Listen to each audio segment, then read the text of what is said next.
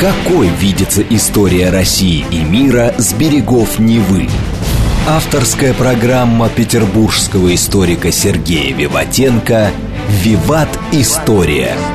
Самые яркие и самые загадочные страницы прошлого, судьбы людей и империй, великие достижения и потрясения от древних времен до современности. «Виват. История». Программа предназначена для лиц старше 16 лет. Добрый день. Вы слушаете радио «Говорит Москва». В эфире программа «Виват История». У микрофона Александра Ромашова и в студии, конечно же, автор ведущей программы «Петербургский историк» Сергей Виватенко. Сергей, здравствуй. Здравствуйте, Саша. Здравствуйте, дорогие друзья. Напомню, что в конце сегодняшнего выпуска, как всегда, у нас розыгрыш замечательных книг от издательства «Витанова». Я понимаю, что слово «замечательно», может быть, звучит банально, но книги действительно необыкновенные, очень красивые. Это не те книги, которые вы почитаете и вынесете на помойку. Они обязательно останутся в вашем доме. Сегодня Сергей предложил поговорить о Золотой Орде. Золотая Орда. Саша, вообще, что такое Золотая Орда? Ну, государство, которое в средние века существовало на территории Евразии. А, ну, в общем, Саш, ты сейчас сказала, да, ошибку, которую произносят на 90%. Какую ошибку, я скажу попозже. Государство Евразия, Евр... Евразия – это все-таки, наверное, не так. Да. То есть мы считаем, что Золотая Орда – это монгольское государство, а в которое входит не только Россия, но и Монголия, понимаете, да, вот такое громадное. Нет. Ну, сейчас разберемся, Саша. Хорошо. Да, но если мы говорим о том, что, э, скажем так, ты начала, да, ну, наверное, сказать, что с древнейших времен огромный степной пояс, да, евразийский, который начинается у Тихого океана, ну, Монголии, там, Манчжурии, да, и заканчивается где-то в районе э, границы Украины с Румынией, там, да, простирающийся от Восточной Европы до Тихого океана, был родиной различных кочевых народов. Читайте Гумилева, Хуну там или еще что-то, про это много написано.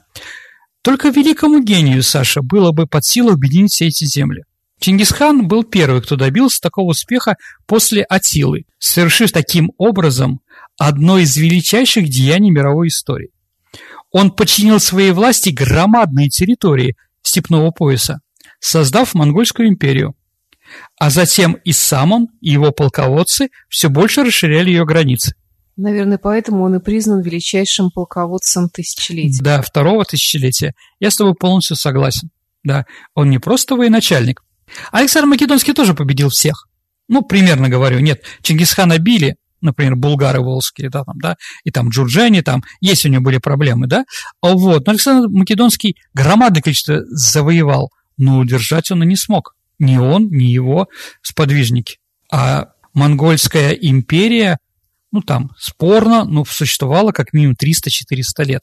То есть очень много. И вроде, как это неразумные монголы все это держали? А мы сейчас с вами об этом поговорим.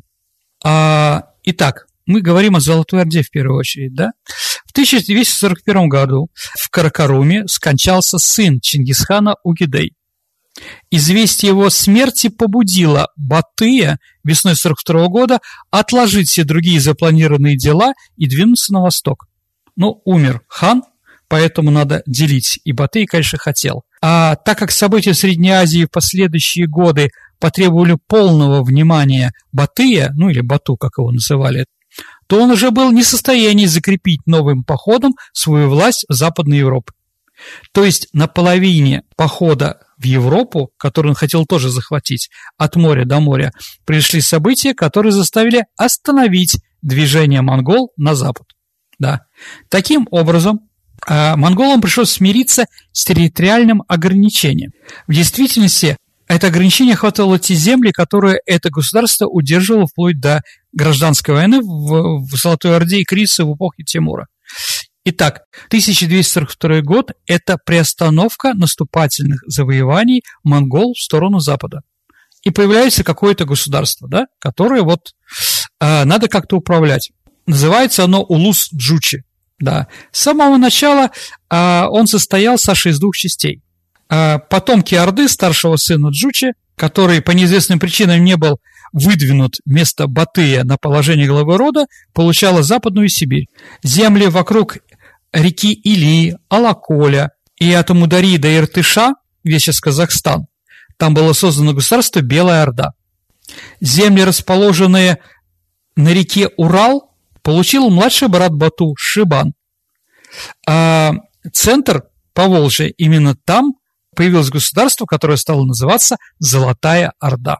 То есть эти вот названия Золотая Орда, Белая Орда, они уже были в то время да. или это они получили эти названия позже? Итак, Золотая Орда, Саша, нет, они тогда получили. Почему Золотая, мы сейчас поговорим. Золотая Орда – это государство, которое находится в районе Поволжья и Северного Казахстана. То есть это не вся территория монгольского племени, да, потому что монгольская империя достаточно быстро, как мы видим, распалась да, на какие-то дети поделили между собой. Дети, ну, Чингизита, да, там Бату и другие. Вот, поэтому Золотая Орда – это территория, ну, скажем так, куда входила Русь, куда входила Половецкое Причерноморье, туда ходила Поволжье, да, ну и входила часть Средней Азии, Казахстана. А Русь вся входила? Да, какое-то время оно признавало. Потом что-то отходило, ну, литовцы захватывали там или еще что-то, да, ну вот, то есть то государство, которому мы платили дань, угу. а потом ходило походами, это была Золотая Орда. А что вообще такое Орда? Ну, Орда вообще это армия. Угу. Там Кызыл-Орда, такой город в Казахстане, переводится, Кызыл как переводится? Красный. А, Красная армия, ну, Кизил. Угу. Красная армия, да? А Золотая Орда, почему Золотая? Там золота много, нет, просто самый красивый цвет у монгол и у тюркских народов – это желтый. Поэтому Саратов, э, Сарытау, ну, красивые горы, желтые горы, да, поэтому Царицын Сарысу, красивая река, ну, Царицын. Просто мы переделали как царское село, царская мыза, да, понимаете, да? Вот, то есть желтый значит красивый, желтый значит великий. И, Саша, если мы помним Единственный человек, который мог одеваться в желтое в Китае, это кто? Император. Конечно, это императорский цвет. Да, императорский цвет. То есть из всех этих орд, извините, которые появились там, синяя, белая и так далее, была самая главная золотая. Вот о ней у нас и разговор. Итак, появившееся государство надо было как-то управлять. И какие-то цели должны быть у государства, которые появляются. Вот, и поэтому для Батыя а, было главное государственное решение двух задач.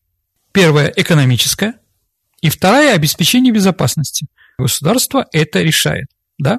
Первая задача означала использование сельхоз и финансовых возможностей, захваченной Киевской Руси, путем урегулирования вопросов с ней дани. То есть вся экономика, которую строил Бату, это было получением Есака, ну, дань, да? на нее работала наша страна. Вторая проблема, да, ну, проблема достаточно такая, прочное закрепление Кавказа в Золотой Орде. Потому что иметь Кавказ вне Орды – это получить головную боль нападений, ну и других вещей. Понимаете, да? Решение первой хоть как-то было э, завершено, то у преемников Батыя возникла серьезная опасность на юге. Все, что было опасно, шло как раз с юга. Итак, название. Звалась ли она Золотая Орда, Саша? Если мы говорим нет. Она самоназывалась Дашт Кыпчак. Итак, давайте поговорим теперь, что же там происходило, да? Какая религия была у монгол, Саш? Да никакой. Это хороший вопрос. Но что-то верить все равно надо. Но они же не были мусульманами тогда. А, тогда, если не мусульмане, то кто? У монгол было два вероучения в то время, да? Первое – наследование от отцов – шиманизм, и второе – христианство несторианского толка. Вряд ли нужно говорить о том, что монгольская религия, которую исповедовал Баты и его соплеменники, ничем не отличалась от шаманизма, присущего монголу на их родине или завоеванных им землях. А, например, в таком городе Укеке, Укек – это такой большой город, то есть мы сразу говорим, что города были в этом государстве, он находится в пригороде Саратова. Так вот, э, в одной из последних экспедиций в Укеке были найдены три идола. То есть, еще раз, а у монгол главный был шаманизм различный. Как это все, да? Ну, например, отправляясь к хану встречу, чужеземный посол должен был пройти между двумя кострами с целью очищения. Он должен был, так же, как и любой другой посетитель, не касаться порога юрты. Монгол, присутствующий при смерти другого монгола, изолируется от соплеменников на один год. Если это ребенок, то на один месяц. Согласно источникам, люди, испытывающие негативные чувства, все равно по каким причинам, не были желанными у монголов. Монголы верили, что могут вызвать дождь при помощи особого дождевого камня. Гада он назывался. Развешенное для просушки белье может вызвать молнии, которых они очень боялись. Когда начиналось сверкать молнии, монголы закутывались в черный войлок. Поедание снега и стирка белья в воде были запрещены и могли осуществляться разве что тайно. То есть они вообще ничего не стирали? Ну, вопрос такой, зачем, да. А, вот. И Бату, и Чингисхан, и Угидей были приверженцами этой религии. Поэтому мусульманские авторы называют их неверующими, как и ты, Саш. Но монголы были, относились терпимо к другим религиям. Это надо сказать. А христианство нестерианское имело определенное значение в начале, в том числе из-за окружения а, правителей. Но это был короткий период, там, вторая половина XIX века, там, когда сын Баты руководил Сартак там Вильгельм де Рабрук, который посещил в это время Монгол, объясняет, что дружественная к христианам позиция Сартака происходит от того, что на пути к великому хану к нему заезжали многочисленные христианские русские послы и подносили ему дорогие подарки. А подарки он любил. А любит подарки, любит и христианство. Если бы это делали мусульмане, он бы обожал бы мусульман. Но мусульмане как-то с подарками тяжело. Таким образом, религиозный уклад татарского народа никаким образом не был единым. Когда в 1313 году хан Узбек при своем восшествии на престол принял ислам, а при этом он приказал никому его не навязывать, хотя, наверное, большинство его эмиров уже были мусульманами, в том числе и Нагай, который принял ислам в 1270 году. Принцип освобождения духовных лиц от налогов был официально утвержден еще в ходе первой налоговой переписи. А все священнослужители различных религий освобождались от налогов. Разумеется, это не касалось подарков, которые они могли делать. Религиозная толерантность монгол того времени однозначно подтверждается всеми русскими летописями. Русские образовали сараи в столице Золотой Орды православную епархию, да, и там появился даже епископ Митрофан. Сергей, ну мы вот слышим все Чингисхан, Чингисхан, а вообще это имя или что? И какие вообще у монголов были имена? Ну, Чингисхан это, да, Чингисхан, Саша, это, наверное, в первую очередь титул, звание. То есть там небесный, как это перевести, uh-huh. как калька. Но это, наверное, выше него только небо. Uh-huh. Да, Чингисхан, да. Ну вот давайте посмотрим, да, там Мунке, да, это вечный. А Мингу Тимур – вечное железо ну, Тимур железо, да, Тимир, да, Бату, Баты – это твердый, Бирю – серый, Берке – крепкий, Байдар – богатый. Есть в тюркских языках слово «стой», «тохта» или «тохта», да? Если так «стой», то тогда как переводится «тахтамыш»? «Тохта» – «стой», а «тахтамыш» – «стойкий», значит. Угу. Он стойкий, да? Вот. Конечно, были и другие там, там. Шибан – это жребий, Нагай – собака. Поэтому, когда собака – крымский хан, угу. Нагай, в принципе, и руководил э, Крымом тоже, да, поэтому там, да. Ну, может, было еще чего-то. Сартак, о котором мы говорили, от народности сартов которые жили в районе Ташкента нынешнего там, да, вот, ну, встречается достаточно редко. То есть вот они называли вот так вот.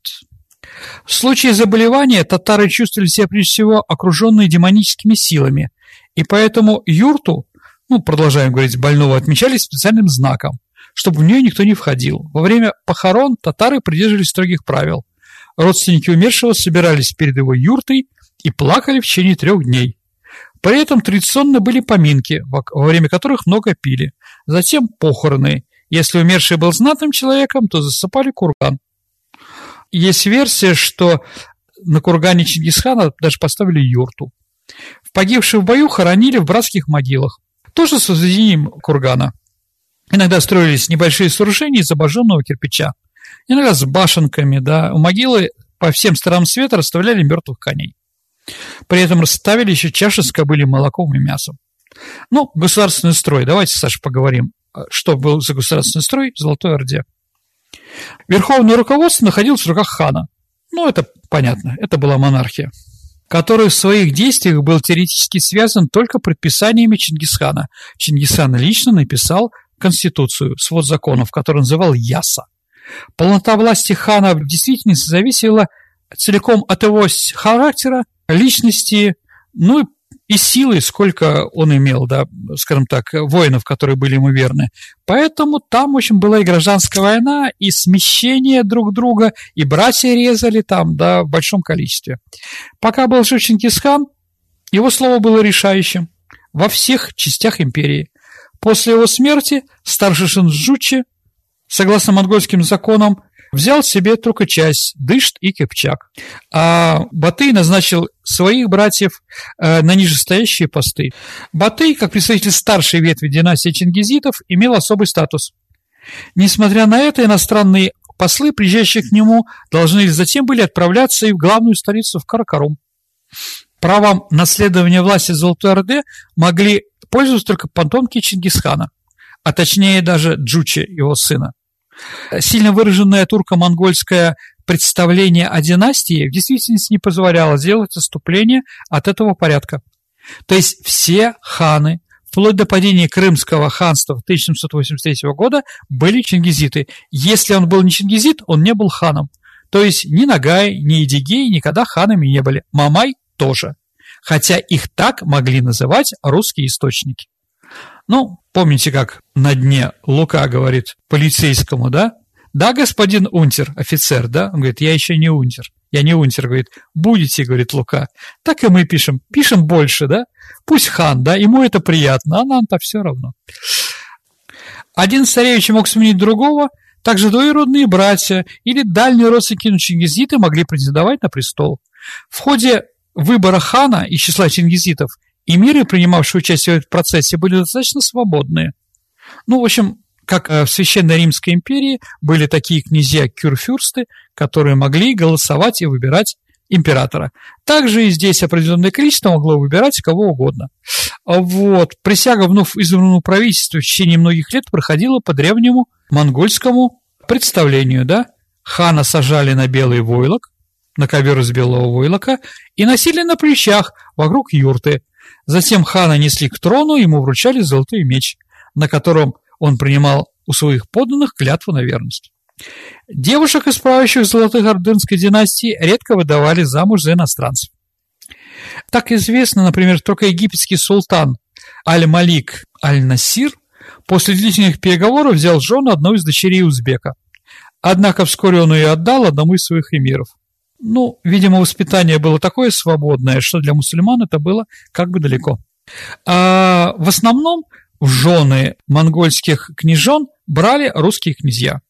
Татары считали, что так они закрепляли взаимосвязь, и им легче было руководить нашей страной. Ну, самый известный такой брак был в 1316 году, когда узбек выдал замуж свою сестру Кончаку за великого князя московского Юрия Даниловича, это брат Ивана Калиты. А при крещении она получила имя Агафья. А у них была какая-то уже символика, герб, флаг? Ну, флаг там был бунчук, так называемый, это палка мужа, они говорили э, с вами. А герб это был тамга. Ну, тамга это тавро, клеймо. А вот на ней что-то изображалось. Саш, а какое слово в России пришло слово тамга? Таможня.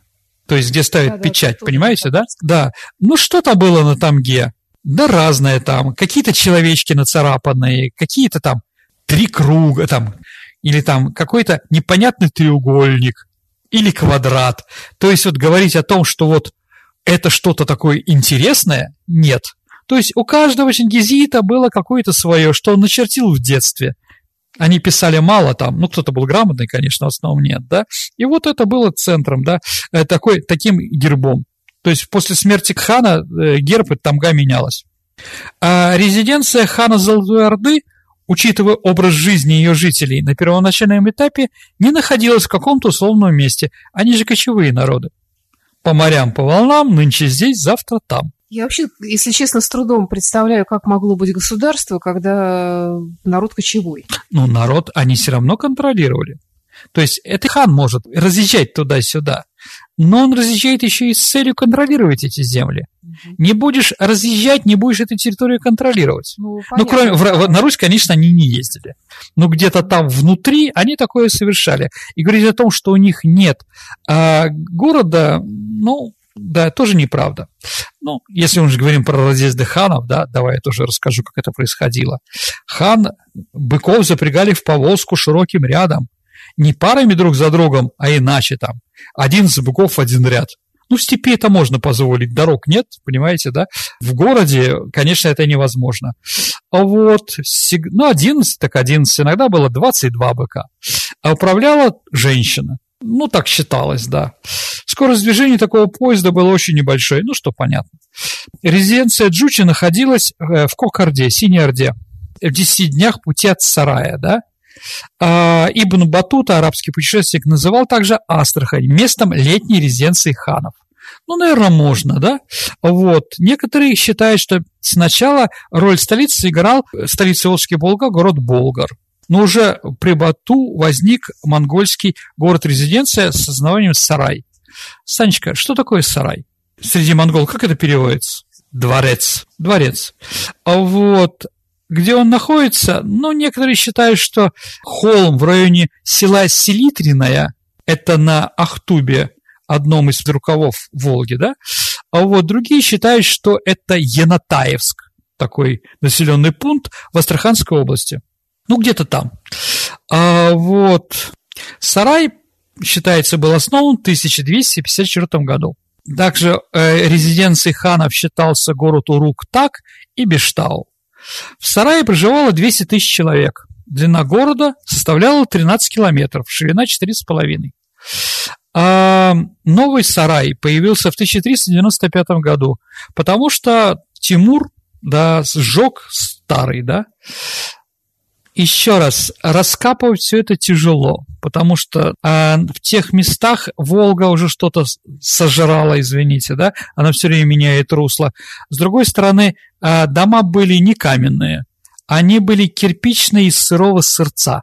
То есть такие достаточно, ну, скажем так, их трудно восстановить, и трудно понять какую-то их красоту. Ну вот у кек копают, да, сказать, что там что-то эдакое нашли, я бы не стал. А, одно из важнейших прав хана Золотой Орды – это чеканка монет. А вот, это только его прерогатива. Кроме тамги хана, там встречается иногда двуглавый орел. А считается, что он был заимствован у малоазиатских артуктидов. Ну, это руководители османов в Малой Азии. А границы Золотой Орды – Урал, Афганистан, Дербент, река Терек, Северное Причерноморье до Днестра, частым изменениям была подвержена северная граница. Да, но это как раз граница из-за Киевской Руси. Там некоторые княжества то становились свободные, то они что-то захватывали.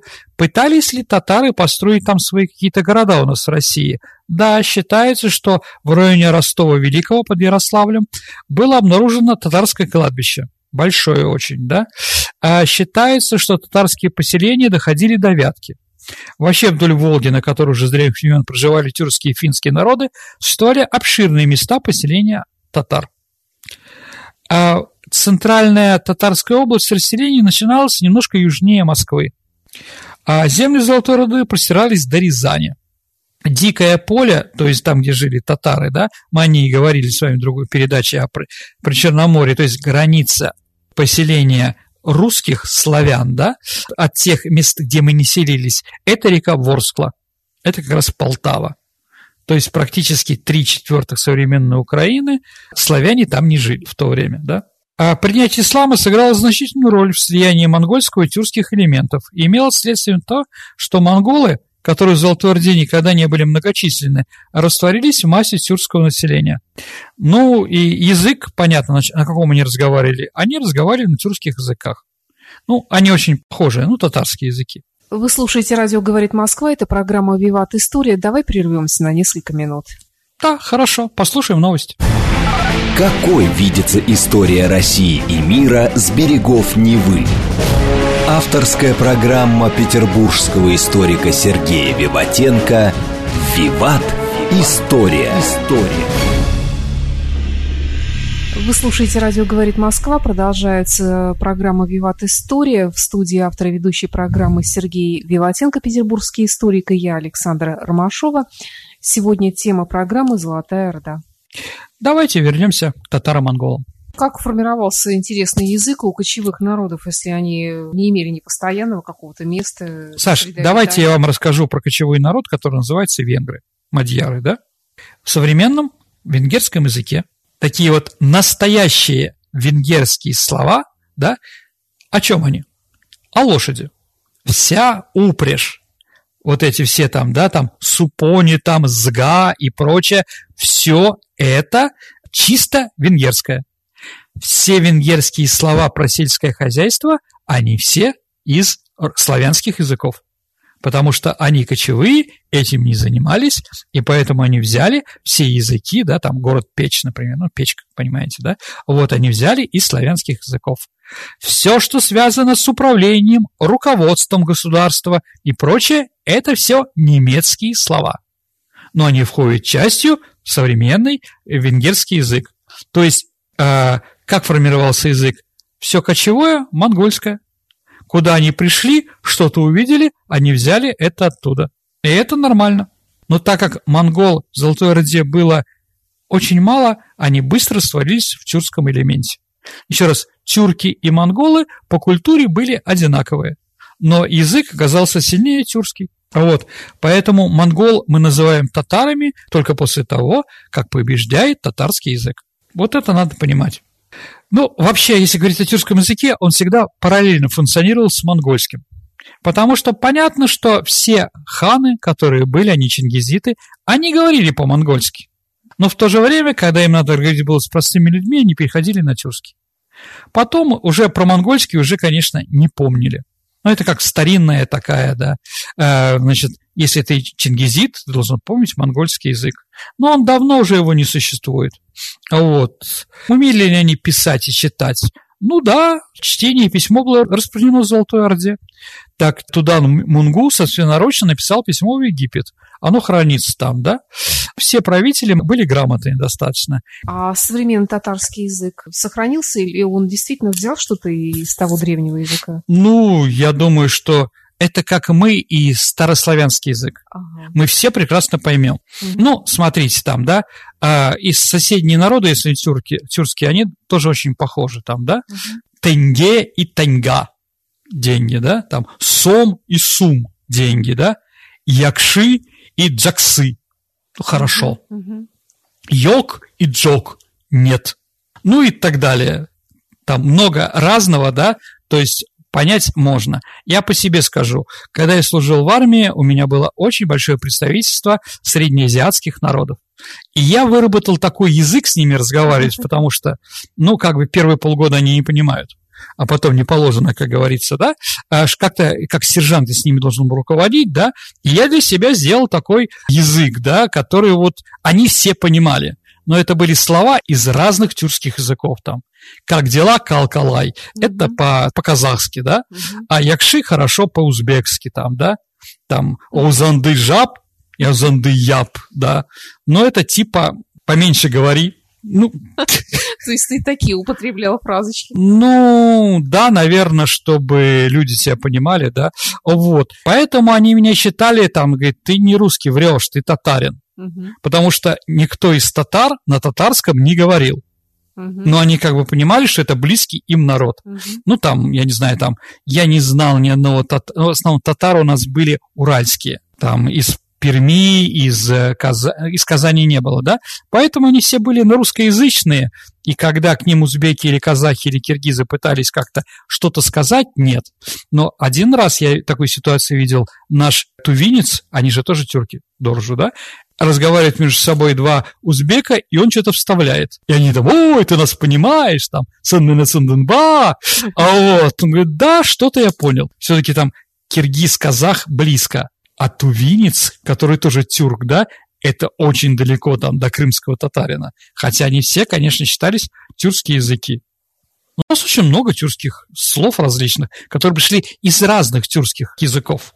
Ну, вот так вот объединились, и мы считаем их одинаковыми. Ну, вернемся к нашей Золотой Орде, и там, наверное, было какое-то классовое разделение, сословие. Ну, конечно. А, конечно, была аристократия, которая имела различные права, то есть они ступенчатые такие. Аристократия была не монолитной. Но у нас тоже аристократия бояре и дворяне, да? А у них были там царевичи, огланы, там князья, великие, средние младшие беки. Самые низшие были улузбеки, да, а, то есть такие дворяне, да. По всей видимости, Саш, ну, это спорный вопрос, к этому классу относились также тысячники и десятитысячники. Ну вот тумен – это значит 10 тысяч, да, а джуз, там, казахский джуз – это сотня.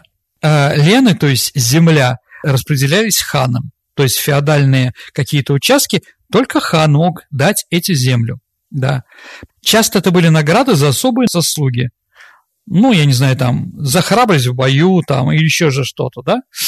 А вот аристократический слой после ленных владельцев входили ордынские князья, которые, это все туманно, ну, примерно, да, не имели земли, а и какого-то большого влияния, но отличались своим происхождением, да. Такие вот назывались илбеги. Нам точно неизвестно, как далеко простирались их правовые полномочия на союзы племени, да, там племя называлось Габалы, по-моему, так. Были еще Тарханы.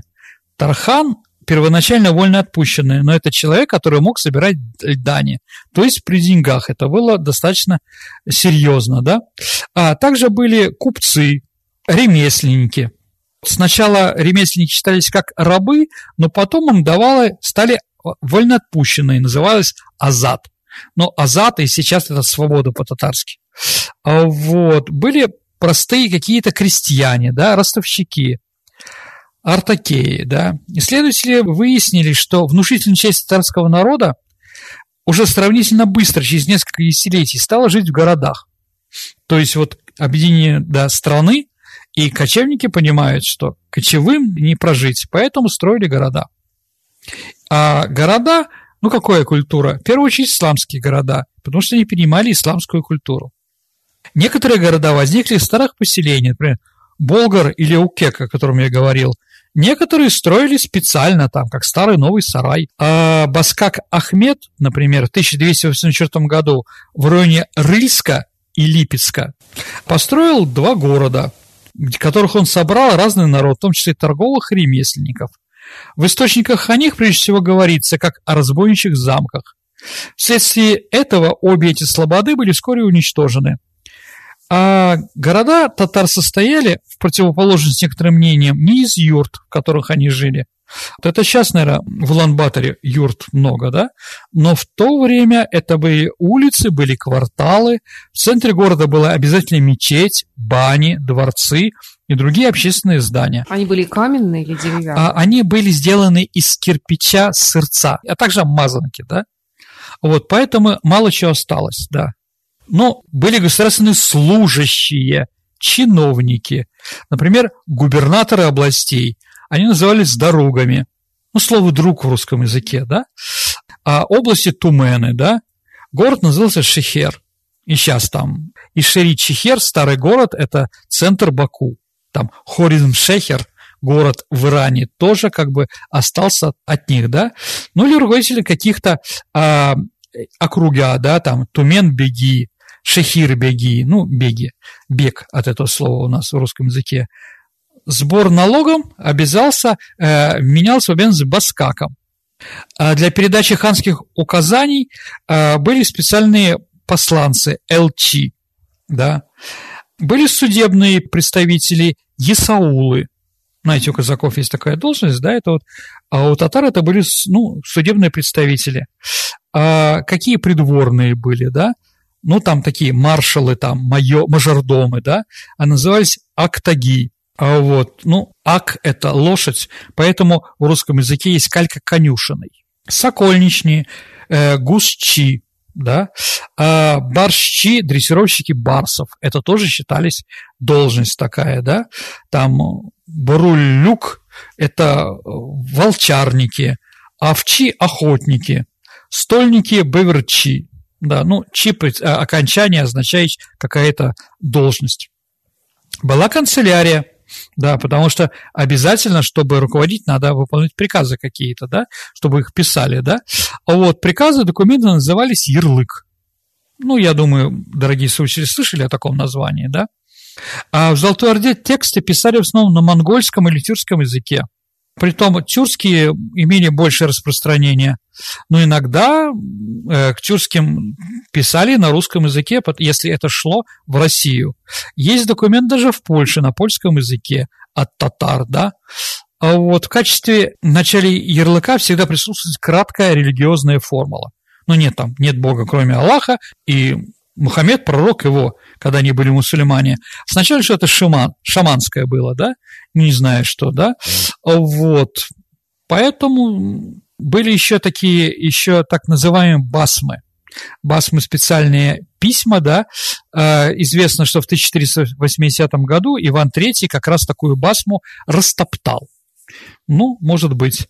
Налоги, да, были различные в большом количестве. Там, да, понять их было тяжело подушный налог, земельная рента, Гилан Исак, да, а, оброк, а, бурла, амбарный сбор, зерновой сбор, да, там надбавки, таможенный сбор, да, за упряжь, налог содержания государственных чиновников, налог на скот, налог на задолженности, то есть недоимки, да. А вот денежная единица называлась саум или сом как сейчас называется в Киргизии, например, да, были ли какие-то общие законы права? Главная законодательной книгой была Великая Еса, которую написал э, Чингисхан. Она постоянно усовершенствовалась постановлениями, которые назывались белигиями. Это свод законов содержал не только юридические какие-то э, положения, ну и также все что угодно там, да, как относи, работать с иностранными державами, как вести войну, как разделять войска, э, как организовать почту, да, и прочее, прочее, прочее. Э, в разных местах Золотой Орды и у разных правителей эти законы менялись э, как бы, да, ну, по той выгоды, которая была еще. А потом появился уже шариат, шариатские законы, когда они приняли ислам. Вот. Поэтому законов было много. А, ну, например, был закон о количестве жен, да, семейное право у них было. А вот сколько иметь жен, да? Ну, в этом, в этом законе, значит, покупке жен, о краже невест, который считался, да, о, о том, что запрещено кровосмещение, чтобы родственники не были мужем и женой, да, а, разрешался брак вдовой умершего брата. Ну, там считался, да, обязательно, ну, там таким считался положительным, да, когда младший брат принимает жену умершего старшего брата. Саша, кто этого боялся больше всего?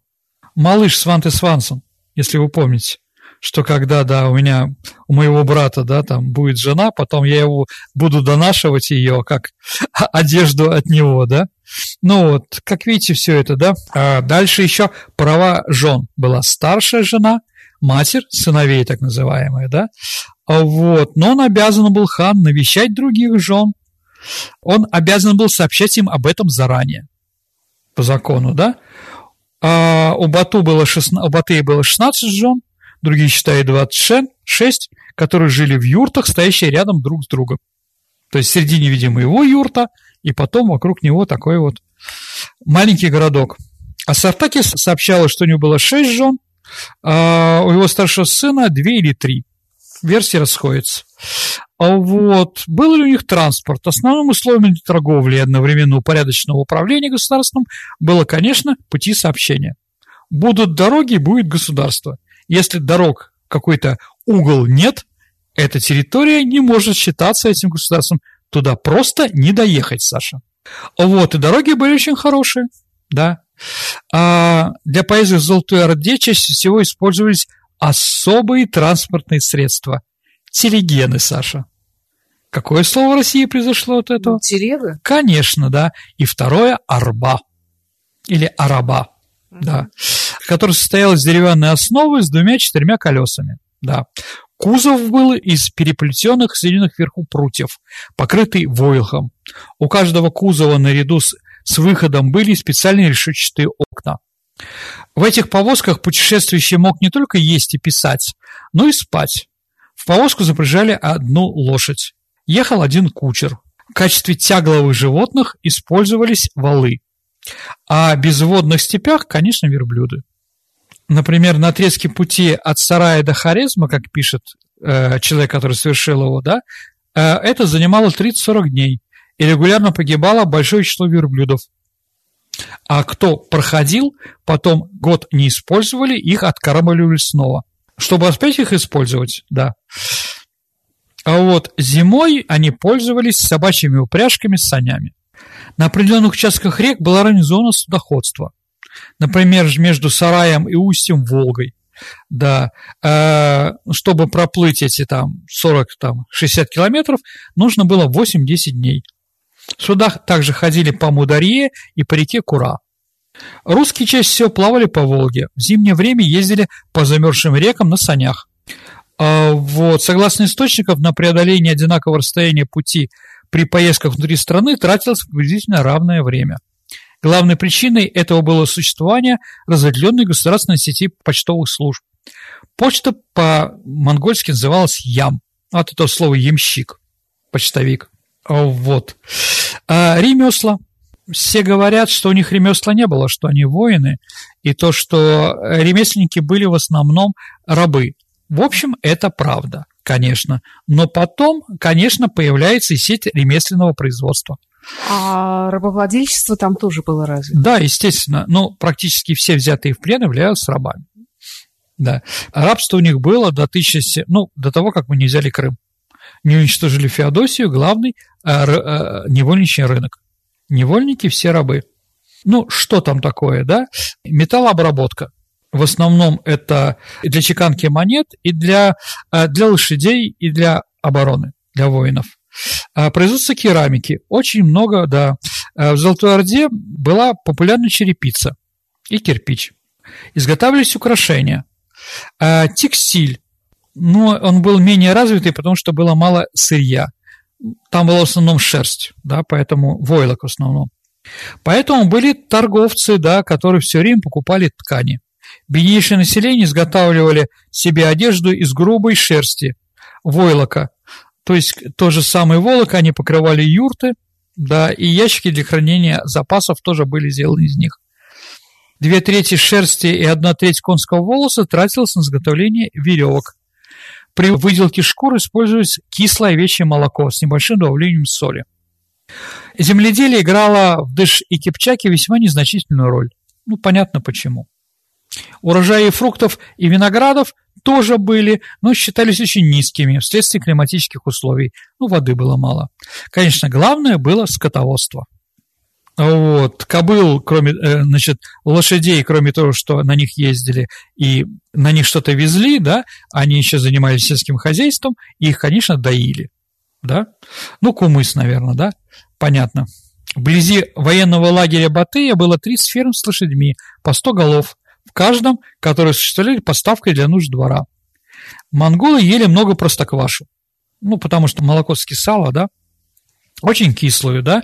Также они делали сыр, ну, по-нашему достаточно плохой. Поэтому в русских летописях иногда татар называют сыроядцы. Да. Конину вялили на солнце и на ветру, преиспользовали соли. Как пишет европеец Рубрук, дурный запах при этом не возникал. Охотно ели говядину и баранину, конечно. Мясо резали на длинные тонкие куски, чтобы высушить. А среди кухонных отбросов археологи находят и свиные кости. А, Иоганн Шильдбергер говорил, что татары, это начало 15 века, в дальних походах, э, мясо, время у них не было, чтобы варить, поэтому они брали сырое, клали его на лошадь, на него попону, а потом садились. И вот такое вот отбивная, да, затем это все солили и ели. В самом деле так было? Да. Татары не брезгали во время войны бедственного положения походов, ели полевых мышей, э, сурков, кроликов и собак. Когда в 1286 году они были во время зимнего похода на Западную Украину, э, они ели своих умерших от голода соплеменников. Ели также заболевших и павших животных. В то время как птица, очевидно, уходила на второй план, а рыба свежая и соленая становилась любимым продуктом питания как татар, но потом и русских. А где они рыбу брали? В реке, рек было много. Ее можно было засолить и брать с собой. Еще раз, они считали а, рыбу священную. И вот в Монголии, чтобы они ели рыбу, я не знаю, да? Почему она священная? Потому что она пограничник, Саша. А почему пограничник рыба? А потому что она никогда не спит. У нее все время открытые глаза, по их мнению, да? Но захват Сибири, Китая и других научил их есть рыбу. Угу. Но и вяленую рыбу можно спокойно брать в походы, с ней ничего не случится. Хлеб татарам был неизвестен практически. Ну, потому что ну, не то. Зерна не было. Да, да. Ну, из зерна они делали пшеную кашу, но часть обходились, да, и ели ее с простоквашей. Вот, иногда добавляли туда мелко нарезанное мясо, пекли своего рода лепешки. Вино играло определенную роль в первые десятилетия прихода татар. Но после принятия ислама с вином как-то стало не очень хорошо. Ну, мы вот поговорили про еду, а угу. во что они одевались? Ну, предпочтительные одежды татары принесли из внутренней Азии. Были одежды шкуры и меха. Для этой цели использовали шкуры волка, лисы, рыси. Простые люди носили также козлиные и собачьи шкуры. При этом различия между шкурами забитых и любитых на охоте и умерших зверей не было. Шли поставки от покоренных народов, русских, мордвы, волжских болгар, которые приносили мех. Шкуры, шитые нитями, которые делали из расщепленных жил путем скручивания, таким образом, чтобы на кусках, носимых на теле, мех был обращен внутрь, а на других кусках наружу. Говоря о различиях между турками и татарами, Вильгельм Рабрук сообщает, что первые застегивали свои одежды справа налево, а вторые наоборот. Женская одежда отличалась от мужской, то, что она была немного длиннее. Все. Татары также жили в Иране их соплеменники сбривали волосы в разных местах головы. Бритвенным ножом по темени сбривали четырехугольник, и от него вдоль черепного шва полоску для обоих висков. Сбривали на голову только затылочную и лобную часть до венечного шва, ну, родничка так называемого. На этом оголенном месте э, не спадал пучок волос с задней части головы до самых бровей. Бороду, не особо пышную, но них мало росло, э, монголы оставляли – у женщин после свадьбы сбривали лобную часть головы. Потом ее брили все время. Татарские женщины, а, по мнению путешественников, скажем так, не считались красивыми, потому что у них были приплюснутые носы. Вообще считалось, что самая красивая считалась та, чей нос был более плоским. А вот брови э, украшались черной мазью. У татар были зубная щетка – во время раскопок города Азова, Ростовской области, ранее Зака, были найдены 500-летняя зубная щетка. Это была деревянная палочка со вставленной щетиной. Считается, что зубная щетка появилась в Китае, да, но потом была распространена в Золотой Орды. Вот, наверное, вот, такие, вот такое было государство, Саша, и вот такие жители. Спасибо, Сергей. Ну а теперь переходим к нашей традиционной исторической викторине. Мы разыгрываем книги от издательства «Вита Нова». А, в прошлом выпуске у нас был герой Григорий Потемкин. Да. Напомни вопрос, пожалуйста. Вопрос был такой, что один из современников э, Потемкина написал в своих воспоминаниях, что я из-за своей красоты очень понравился Екатерине II, и она предложила с ним переспать. Но он отказался, потому что верен жене. Екатерина очень обиделась, плакала, а потом заболела. Кто же этот человек? Саша, как вы думаете? Да ничего не думаю. Это хорошо. А, Саш, ну вообще реально ли такая история? Ну, не знаю, есть это, сомнения. Конечно. Это воспоминания барона Карла Фридриха Иронима фон Мюнхгаузена. Угу. Да, вот понятно, что ему сильно верить было нельзя. А есть ли у нас правильные ответы? Николай.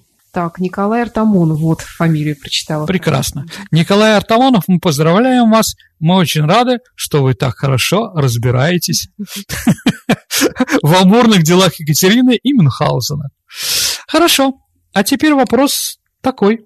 Скажите, что производила и продавала в Российской империи фирма «Золотая Орда»? Ваши ответы вы можете отправлять на электронный адрес радио Виват собака Mail.ru. Либо вступайте в наше сообщество ВКонтакте, и там в личном сообщении Сергею Виватенко или мне, Александре Ромашовой, тоже можете отправлять ваши ответы. Угу. Это была программа «Виват История». Спасибо, Сергей, и до встречи в эфире. До свидания, дорогие друзья. Слушайте нашу передачу.